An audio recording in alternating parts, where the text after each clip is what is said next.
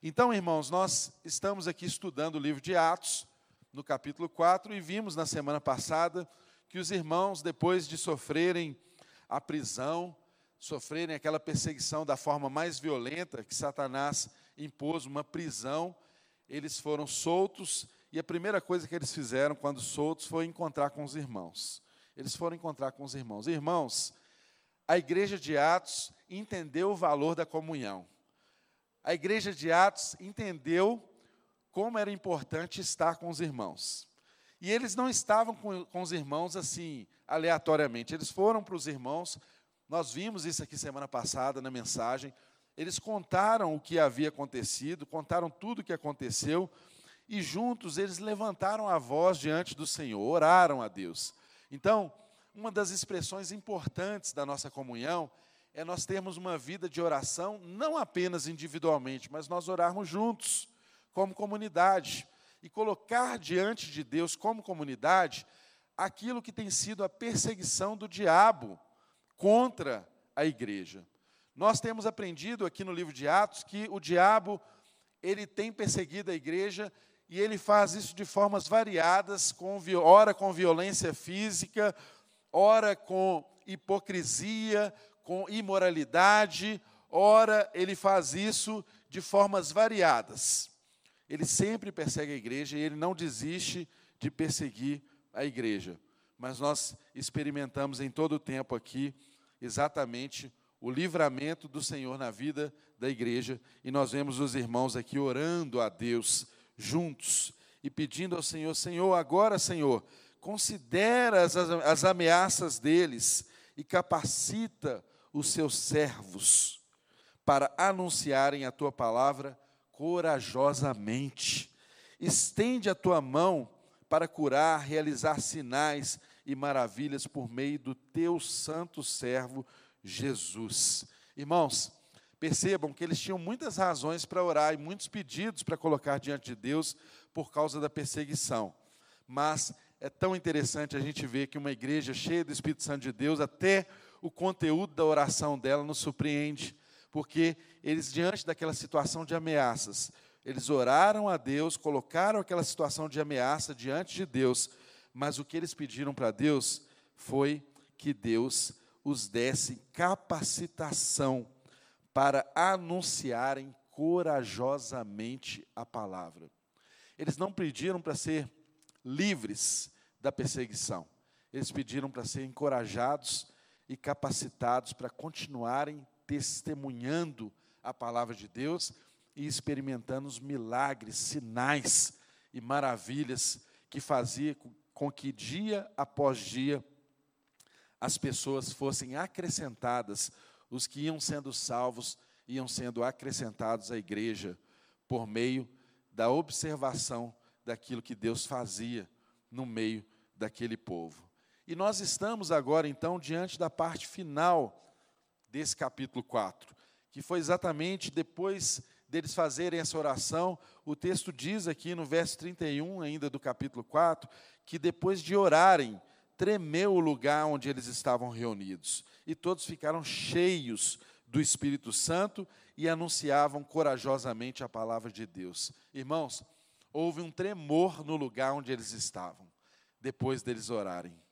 A oração não é magia, mas a manifestação de Deus faz tudo ao nosso redor tremer. Tremeu as bases daquele lugar, como tremeu a vida das pessoas que ali estavam. E aí nós começamos a perceber como que o tremor do Espírito de Deus na vida da igreja começa a promover na igreja algo maravilhoso que é o que nós vamos estudar aqui no capítulo 4, na parte final quando os discípulos começam a experimentar algo lindo que há na vida da igreja como comunidade. Mas antes de nós lermos esse texto, que está aqui do verso 32 ao verso 37, eu quero pedir que os irmãos, nessa hora, se possível for, se concentrem e ouçam e meditem nessa canção que vai ser transmitida agora.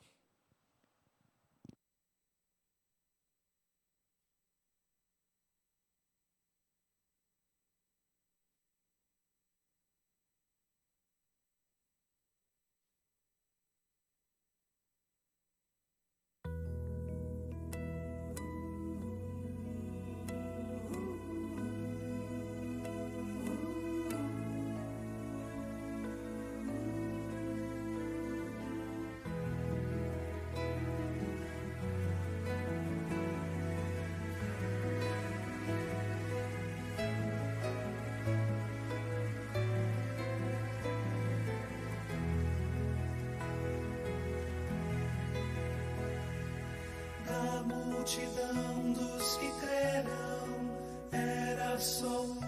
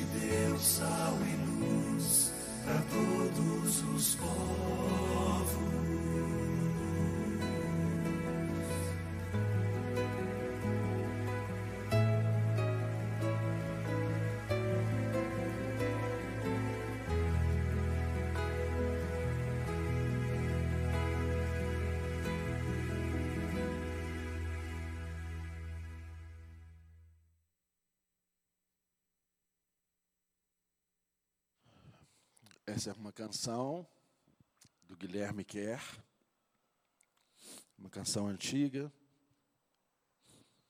Quantos aqui conheciam essa canção? Poucas pessoas, né? Uma canção que foi composta exatamente em uma circunstância que esse compositor, esse pastor, estava estudando com a igreja dele o livro de Atos. O que a gente faz aqui, nesses tempos, o que a gente faz hoje aqui na nossa igreja. E expressa exatamente o texto da palavra que nós vamos ler. E eu quero que você acompanhe comigo, Atos capítulo 4, do verso 32 em diante. Está escrito: da multidão dos que creram. Uma era a mente e um o coração. Ninguém considerava unicamente sua coisa alguma que possuísse, mas compartilhavam tudo o que tinham. Com grande poder, os apóstolos continuavam a testemunhar da ressurreição do Senhor Jesus. E grandiosa graça que estava sobre todos eles. Não havia pessoas necessitadas entre eles, pois os que possuíam terras e casas as vendiam, traziam dinheiro da venda e colocavam aos pés dos apóstolos que o distribuíam segundo a necessidade de cada um. José, um levita de Chipre, a quem os apóstolos deram o nome de Barnabé, que significa encorajador, vendeu um campo que possuía, trouxe o dinheiro e o colocou aos pés dos apóstolos. Pai, nós estamos diante da tua palavra. E essa palavra é verdade para nós. Porque ela nos tirou do império das trevas e nos transportou para o teu reino. Essa palavra é verdade para nós. E o desejo do nosso coração é que ela seja verdade na nossa vida. Nos ensine nessa manhã, Senhor, acerca dos teus desejos para a igreja de hoje, que continua sendo o mesmo desejo que o Senhor tem, os mesmos sonhos que o Senhor sempre teve para a tua igreja. Dá-nos sabedoria, una as nossas mentes, os nossos corações nessa hora. Que no nome de Jesus e para a tua glória, qualquer espírito perturbador não tenha autorização para trabalhar no nosso meio, Deus nos dispersar, nos confundir, mas que somente o Teu Espírito Santo possa ministrar aos nossos corações aquilo que é a Tua palavra. Nós nos curvamos, ó Deus, com reverência, com humildade, com temor e tremor diante da tua palavra, Senhor nos ajuda, em nome de Jesus. Amém. Irmãos, estamos aqui diante de um texto das Escrituras Sagradas extremamente desafiador para todos nós. Por que, que esse texto é desafiador? Porque nós não conseguimos viver essa realidade desse texto se não for por uma completa submissão ao Espírito Santo de Deus na nossa vida. Homens e mulheres que não estão completamente submetidos ao Espírito Santo de Deus não conseguem viver essa realidade que o texto retrata.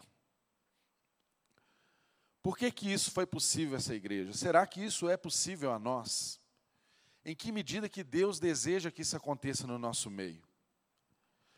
Que Deus nos dê graça para compreendermos essa realidade no dia de hoje. Como que esse texto se aplica à minha vida e à sua vida. Irmãos, é bem verdade que a igreja reunida ali diante de uma situação de perseguição, diante de uma situação que poderia acuá-los, que poderia fazê-los desanimar da fé, que poderia fazê-los abandonar o Evangelho. Muito pelo contrário, aquela situação os fez unir. Eu sei que eu e você enfrentamos tantas dificuldades nesse tempo. A igreja do Senhor Jesus enfrenta tantas dificuldades nesses dias. E a última coisa que essas dificuldades podem promover em nós é a separação. Ou seja, a primeira coisa que essas dificuldades devem produzir em nós como igreja é a união, é a unidade, é uma mesma forma de pensar, é ter um mesmo coração. Mas como que isso é possível de acontecer se nós somos tão diversos? Irmãos, eu não sei explicar isso. Mas Deus escolheu que fosse assim. Ele quis promover a unidade, exatamente na diversidade. É porque nós somos diversos que nós nos tornamos um. Essa canção que nós ouvimos e meditamos nela, Sabiamente, o autor deu para ela o título de Unidade e Diversidade, porque esse é o retrato da igreja. Por sermos diversos, nós temos a grata experiência de podermos ser um, porque nas nossas diversidades nós nos completamos. Irmãos, a igreja de Atos, que experimentou do poder de Deus, experimentou de experiências do Espírito Santo de Deus, mais uma vez, de uma forma nítida, que o lugar até tremeu onde eles estavam orando. Esse mesmo poder os fez ter coragem, coragem para experimentar aquilo que Deus desejava que a igreja experimentasse. Porque há coisas na vida que a gente só faz se o Espírito Santo de Deus nos encorajar. E o que o texto diz é que, logo depois, deles experimentarem esse tremor, essa manifestação do Espírito Santo de Deus, o texto diz que da multidão dos que creram, uma era a mente e um coração.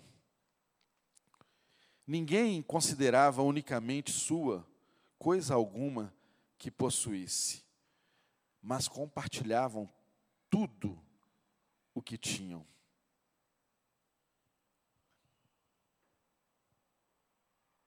Nós sabemos que as primeiras pregações dos apóstolos, movidos pelo Espírito Santo de Deus, aconteceram muitas conversões. Três mil, cinco mil, muitas pessoas foram unidas à igreja do Senhor naqueles primeiros dias, por meio do poder do Espírito Santo de Deus que agia na vida dos apóstolos. E vinha gente de todo tipo. Tinha pessoas de posses, tinha pessoas necessitadas, pobres. Mas algo maravilhoso que o Evangelho nos mostra que aquela igreja experimentou é que a unidade de mente e de coração não era algo que era privilégio de um pequeno grupo, não era algo que era um privilégio dos apóstolos entre si ou de um pequeno grupo de discípulos entre eles. Mas o texto nos diz que da multidão dos que creram, era só uma mente e um só coração. Todos tinham uma mesma mente, todos tinham um só coração. Ah, irmãos, como é desafiador para nós experimentarmos essa unificação de mente e de coração. Só o Espírito de Deus pode fazer isso em nós. Só Ele pode nos fazer pensar da mesma forma. Só Ele pode nos fazer sentir da mesma forma. Só Ele pode nos dar unanimidade naquilo que a palavra de Deus exige de nós. E, quando o Espírito de Deus atua na sua igreja, fazendo dessa igreja uma somente, um só coração, não quer dizer com isso que ele faz da igreja pessoas uniformes. Não. Nós somos diferentes, sempre seremos diferentes. Na igreja sempre haverá pessoas de todas as classes, em todos os estágios da vida. Igreja é lugar de todas as gerações. Igreja é lugar onde o mais velho ensina o mais moço. Igreja é o lugar onde as, as crianças devem ser bem-vindas. Igreja é o lugar onde se une as gerações, onde se une as classes, onde se une os gêneros, onde homens e mulheres têm valor. Igreja é o lugar da unidade. Mas só o Espírito de Deus pode fazer isso.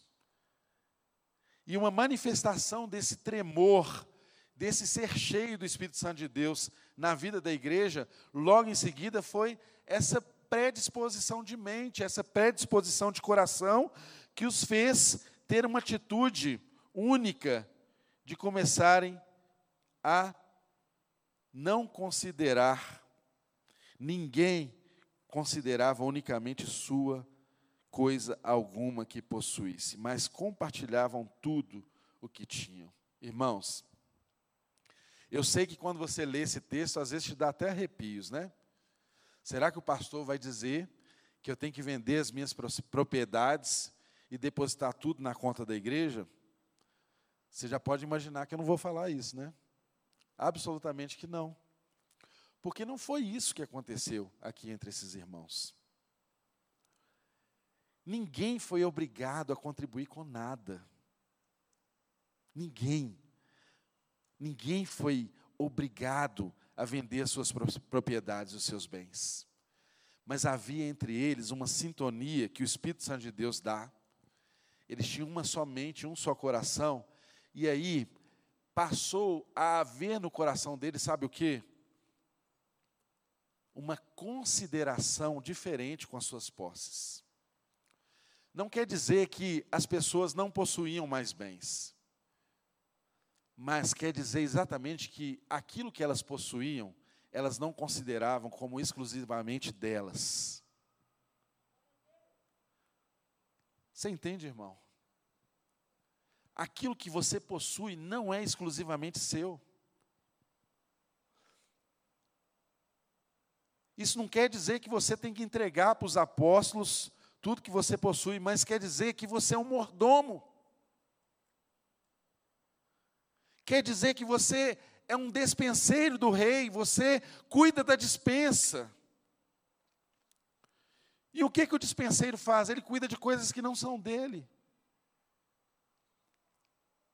E ele compartilha da forma como o dono da casa pede. Irmãos, você já ouviu essa expressão, não é? Caixão não tem gaveta. Nós peregrinamos nessa terra entre dois momentos de nudez. Você chegou nessa terra nu, e você vai dessa terra nu.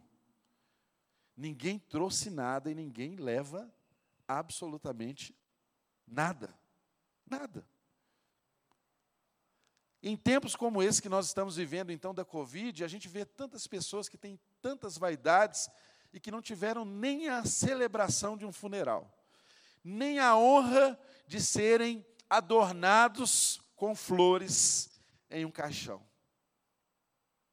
E talvez você conheça uma dessas pessoas. Essa realidade retrata para nós exatamente o que a gente é. A gente é nada. Eu e você somos menos do que o verme do cocô do cavalo do bandido. É só na hora que a gente entende a nossa pobreza, a nossa miséria, é que a gente consegue entender qual que é a dimensão do que Deus quer fazer em nós. Esses irmãos, eles começaram a enxergar isso. E por isso, eles pararam com aquela vida frenética que talvez eu e você temos hoje, de termos que trabalhar e entregar toda a nossa energia, toda a nossa disposição, toda a nossa criatividade, todo o nosso vigor para fazermos patrimônio para o nosso gozo, para a nossa proteção, para cuidar no máximo da nossa casa esses irmãos perceberam que não havia sentido na vida assim com Deus. E aí, eles começaram a perceber que aquilo que Deus colocava nas mãos deles era para servir aos outros. Não importava quem era o titular no cartório, entende, irmão? Mas importava como que se fazia uso desses bens. A que, que você tem entregado a sua vida? O que, que você está buscando, correndo tanto para buscar? Será que vale? Vale todo esse esforço? Como você tem se relacionado com os bens, com aquilo que Deus coloca nas suas mãos? Será que isso é apenas para o seu benefício, para o seu gozo, para o seu conforto? Como que a sua riqueza tem suprido a pobreza de outras pessoas? Faça para você mesmo essa pergunta, Senhor. Em que a minha riqueza pode suprir a pobreza de alguém? Senhor, em que as minhas riquezas podem suprir a pobreza de alguém? Irmãos, não estou falando apenas de materialidades, porque isso envolve bens materiais, sim. Mas tem tantas riquezas na sua vida que Deus depositou que você deve compartilhar com outros, e isso vai fazer o seu coração se unir ao coração de outras pessoas. Irmãos, às vezes até as misérias nós podemos compartilhar. E eu falo que na vida de pastor, de irmãos, você que aconselha pessoas, que acompanha pessoas, que vive com pessoas, você sabe como Deus edifica a sua vida, até mesmo quando as pessoas compartilham as suas misérias com você. nós somos chamados a compartilhar vida, nós somos chamados à comunhão, nós somos chamados a unificar nossa mente numa mesma fé, numa mesma disposição de coração. Então entendam, eles compartilhavam tudo o que tinham. Nada era próprio, nada era uma propriedade assim completamente privada. E com grande poder, os apóstolos continuavam a testemunhar da ressurreição do Senhor Jesus e grandiosa graça estava sobre todos eles. Irmãos, quando nós dizemos que eles compartilhavam tudo o que tinham, nós precisamos entender que aqui não se trata de um comunismo, porque para ser um comunismo eles tinham que ser obrigados a fazer isso. Então, o evangelho é comunitário, mas ele não é comunista. A gente percebe um esforço comunitário na fé cristã e na vida desses irmãos aqui na primeira experiência da igreja primitiva, mas isso não é comunismo, isso não era algo obrigatório a eles. Eles faziam isso porque o coração deles estava transformado, não porque alguém impunha. Tanto que nós vamos aprender na semana que vem que quando Ananias e Safira e Safira criaram aquela fraude para parecer que estavam entregando, quando não estavam entregando tudo que diziam estar, o que, que Pedro disse para eles? Olha, não era tudo seu, você não podia ter vendido o campo e ficado com tudo. Ou seja, não havia uma obrigatoriedade de compartilhar, de vender os bens. Mas isso aconteceu com alguns irmãos. Alguns resolveram entregar tudo que tinha. Alguns fizeram isso, e nós também não podemos ignorar essa obra de Deus específica na vida de alguns, pelo fato de que nem todos faziam. Percebam a liberdade que há no Evangelho, como que Deus move nos corações, mas o fato é que a multidão dos que creram, não era um grupo, uma elite, um grupo especial, a multidão dos que creram tinham esse mesmo pensamento. Ah, irmão, dá para você imaginar quando a gente começar um a servir o outro aqui, Dá para você imaginar quando eu e você começarmos a conhecer um a necessidade do outro? Por que, que eles tinham um só coração? Porque a comunhão acontecia no meio deles. Eles se conheciam, eles se davam, eles se encontravam, eles se entregavam.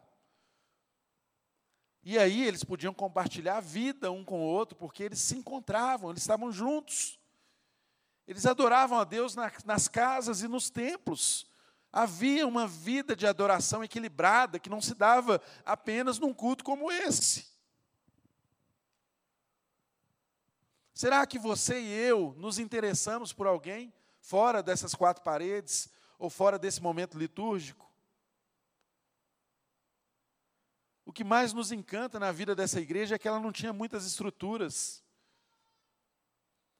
Eles não tinham microfones potentes, eles não tinham bandas tocando eles não tinham estrutura como nós temos, mas eles viveram uma realidade que nós desejamos viver. Havia um só coração, uma somente, uma só disposição. E isso não é comunismo.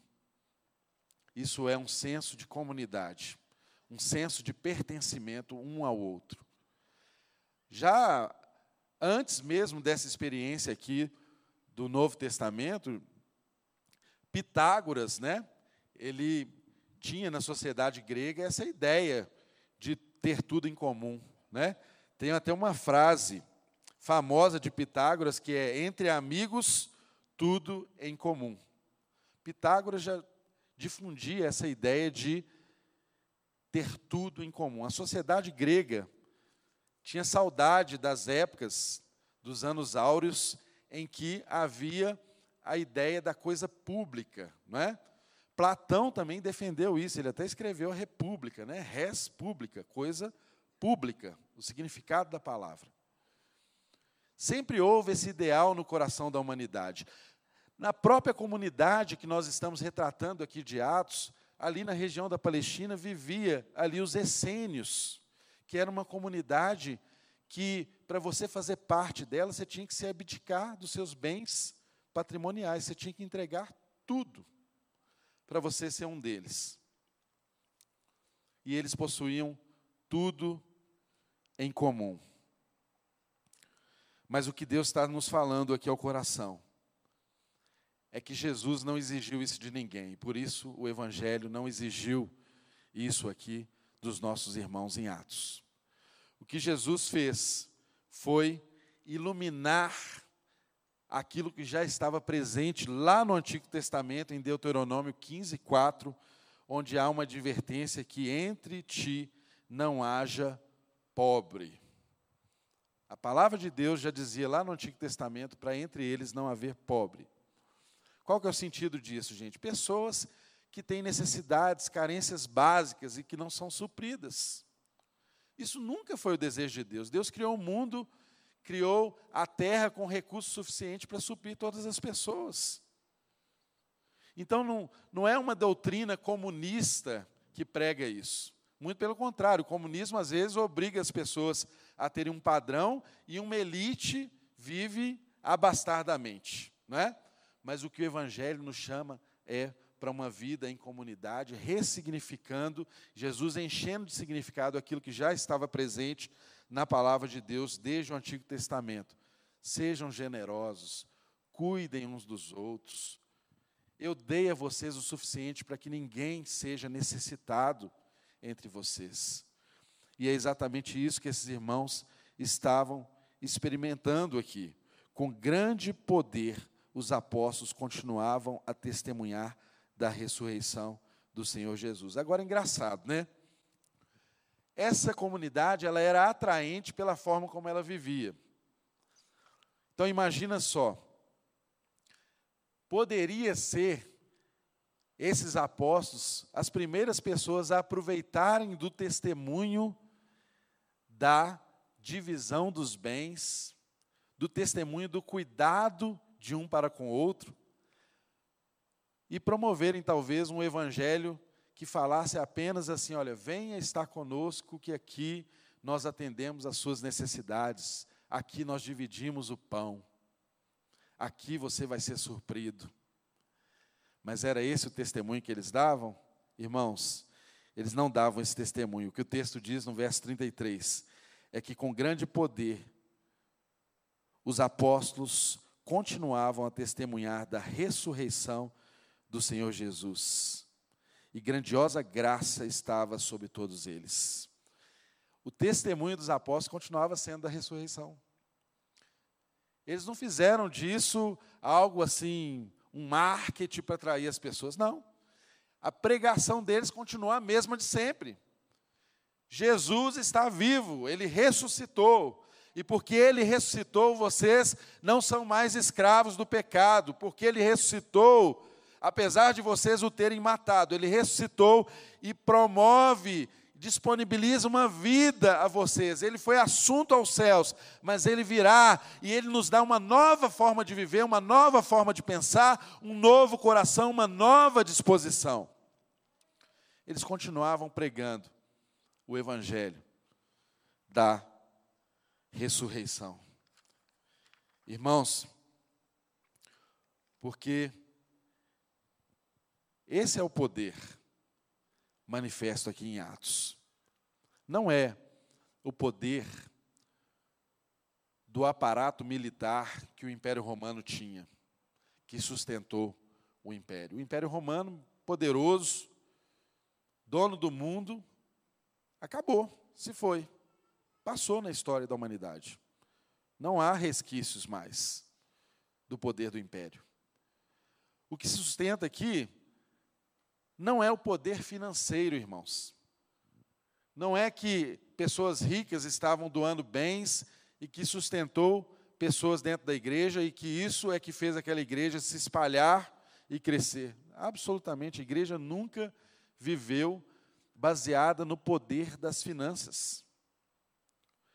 O que está aqui é exatamente o poder da ressurreição, que faz homens e mulheres tremerem diante de Deus, que faz homens e mulheres temer, quiser entender quem é, e a partir dessa transformação, as pessoas começam a fazer as coisas que Deus faz.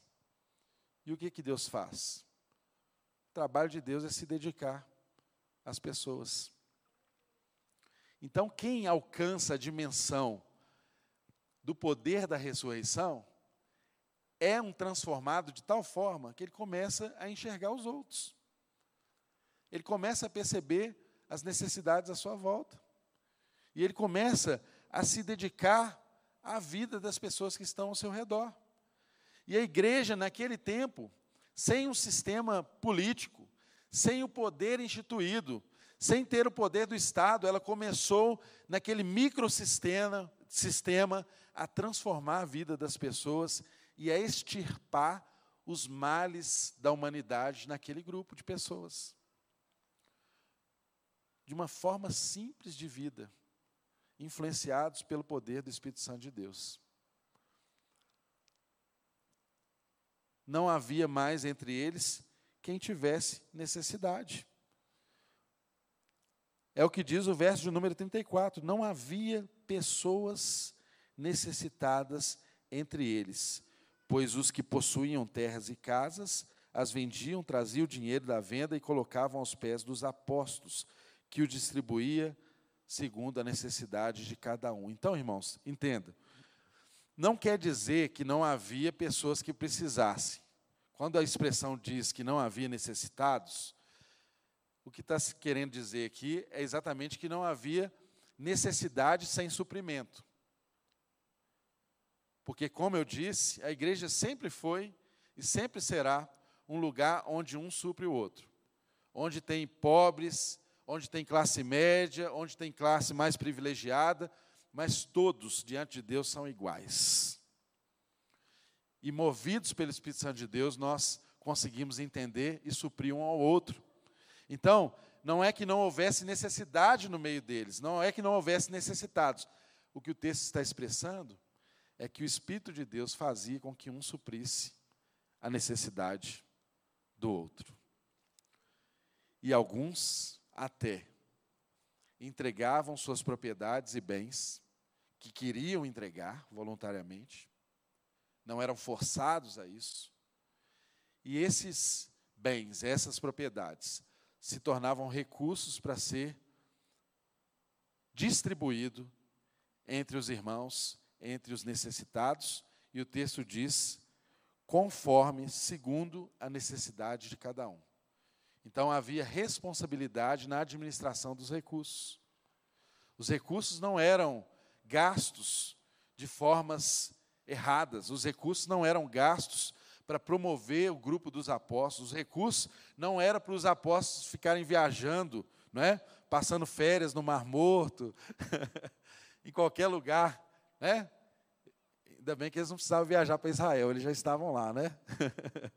então, os recursos, irmãos, eram administrados para atender as necessidades das pessoas que precisavam. Havia responsabilidade e o uso desses recursos conforme a necessidade de cada um. É o que o texto está nos dizendo.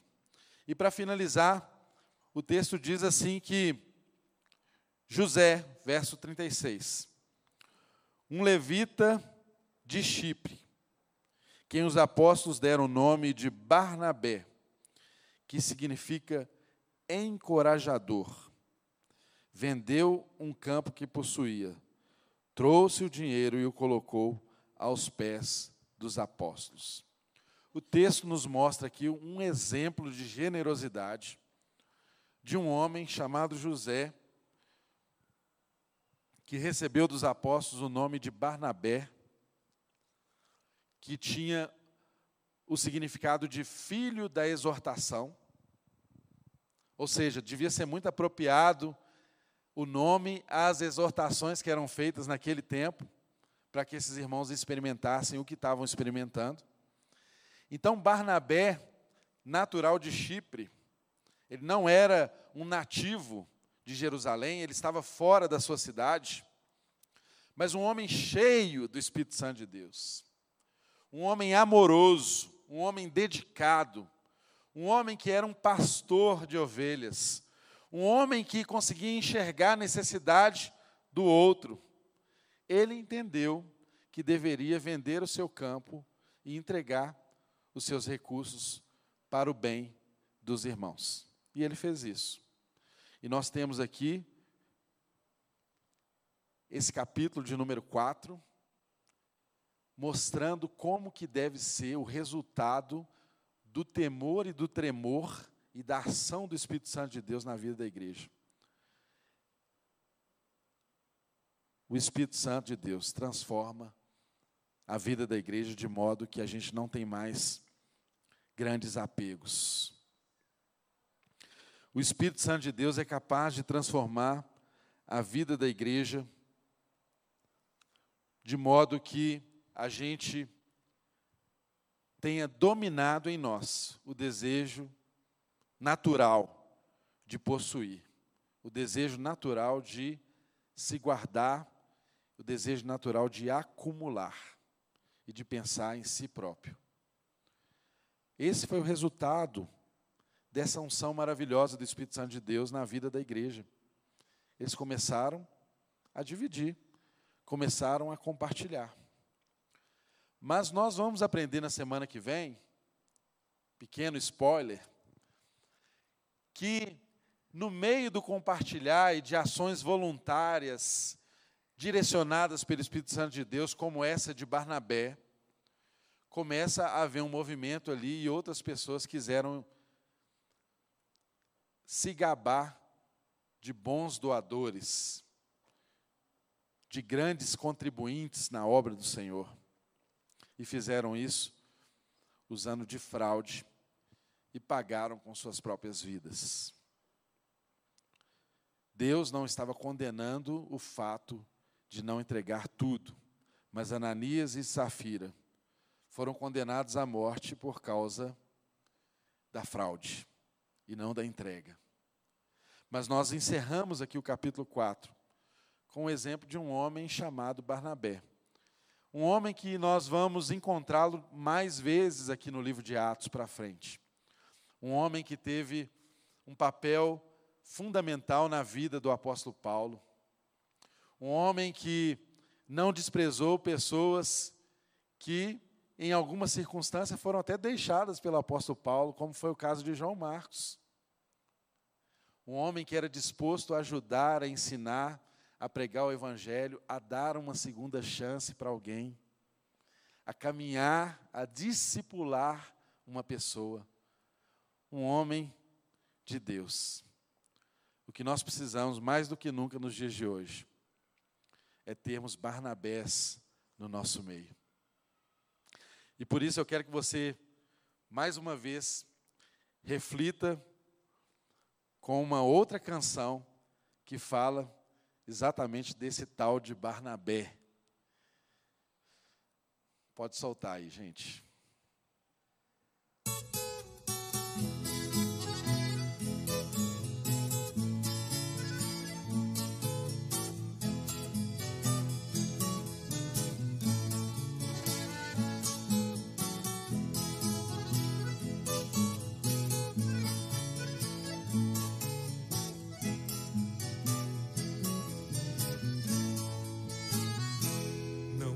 Bem a gente passar bem o outro carestia.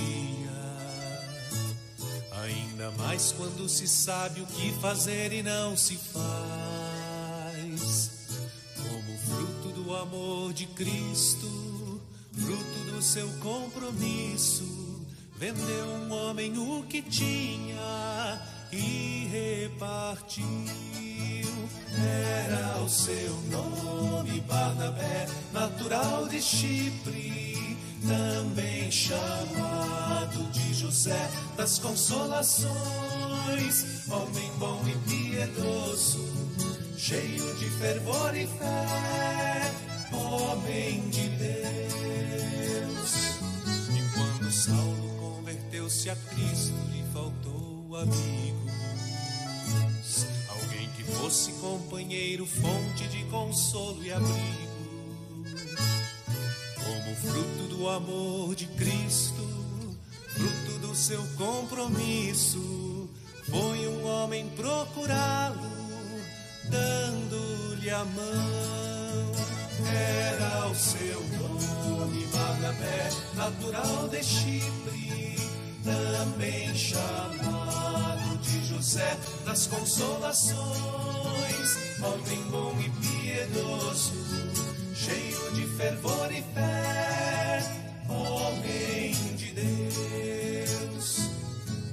quando a igreja se espalhou para todo canto que havia,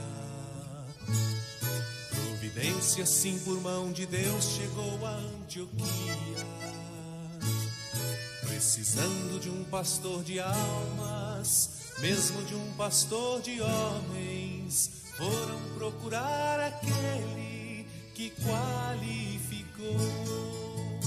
Era o seu nome, Barnabé, natural de Chipre, também chamado de José das Consolações, homem bom e piedoso, cheio de fervor e fé, homem de Deus. Era o seu nome, Barnabé, natural de Chipre, também chamado de José das Consolações, homem bom e piedoso, cheio de fervor e fé, homem de Deus.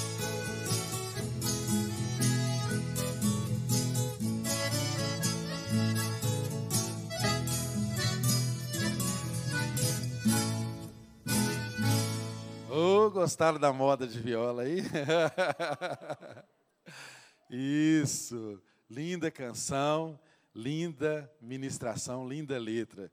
Esse era o Barnabé, natural de Chipre, um homem que era conhecido pela sua forma de consolar, um homem que era conhecido pela sua forma de pastorear, um homem que era conhecido pela sua forma de se doar aos seus irmãos. Irmãos, que no nosso meio haja muitos Barnabés e muitas Barnabés. Amém? Que haja muitos Josés e muitas Marias das consolações. em nome de Jesus. O desejo do nosso coração é que Deus continue nos ensinando na palavra dele e nos aproximando uns dos outros, para que a gente consiga nos sensibilizar com a necessidade um do outro. Isso é obra do Espírito de Deus na nossa vida. Isso é um milagre da ressurreição. É um milagre consequente da ressurreição. Nós vivemos um evangelho que é de um Cristo vivo, ressurreto, e que plantou você como igreja para você ser diferente do que as pessoas buscam lá fora. Não entregue a sua vida a uma busca incessante por bens, por riquezas, por propriedades, por possessões.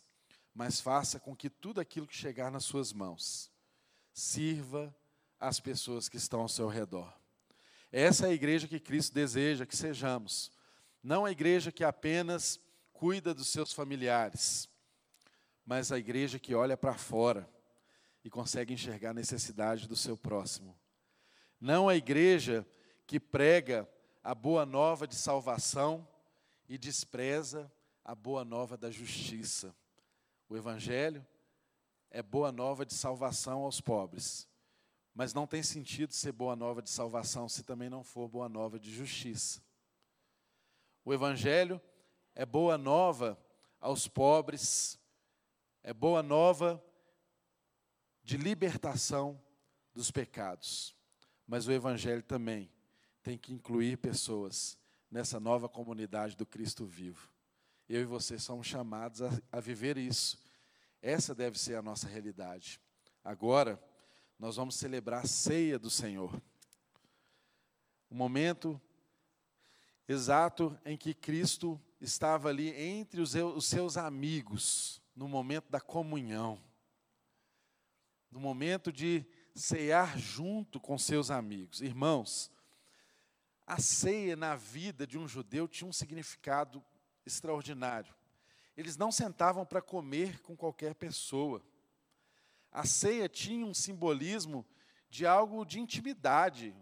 Cear com alguém era algo que a gente fazia só com as pessoas próximas.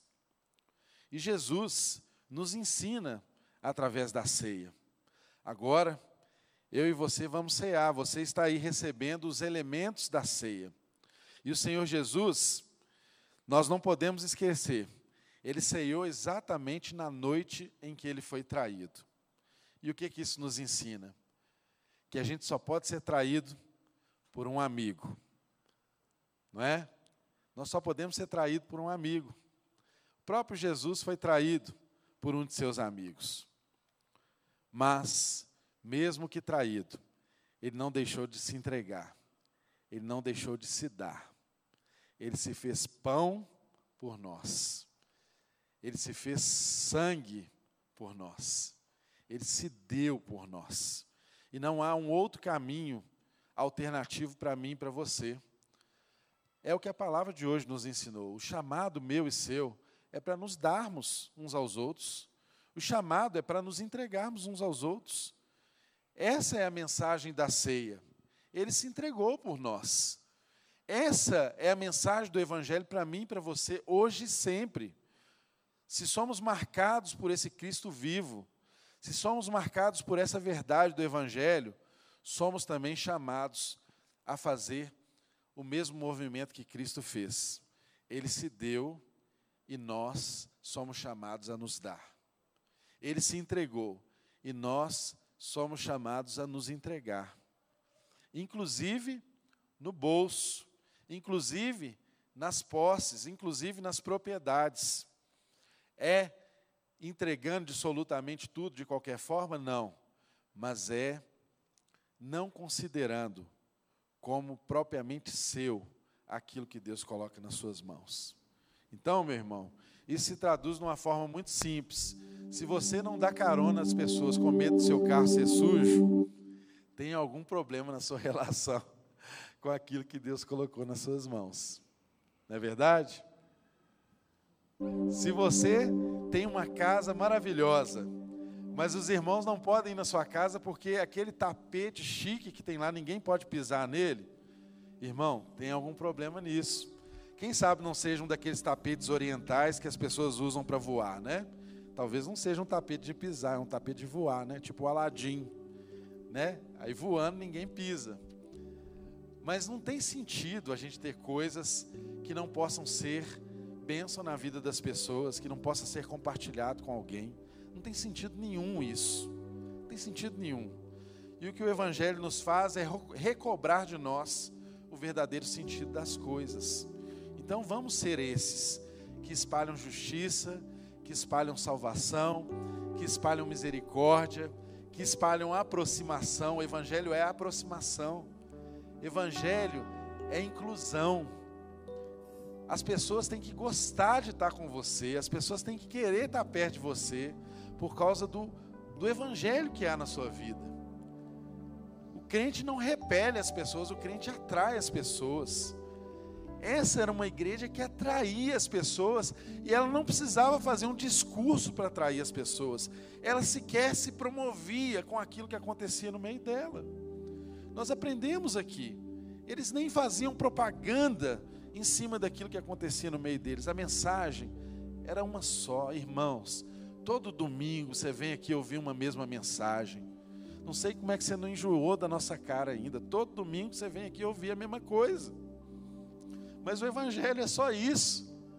Nosso Deus veio nessa terra, morreu por nós, ressuscitou e vai nos buscar.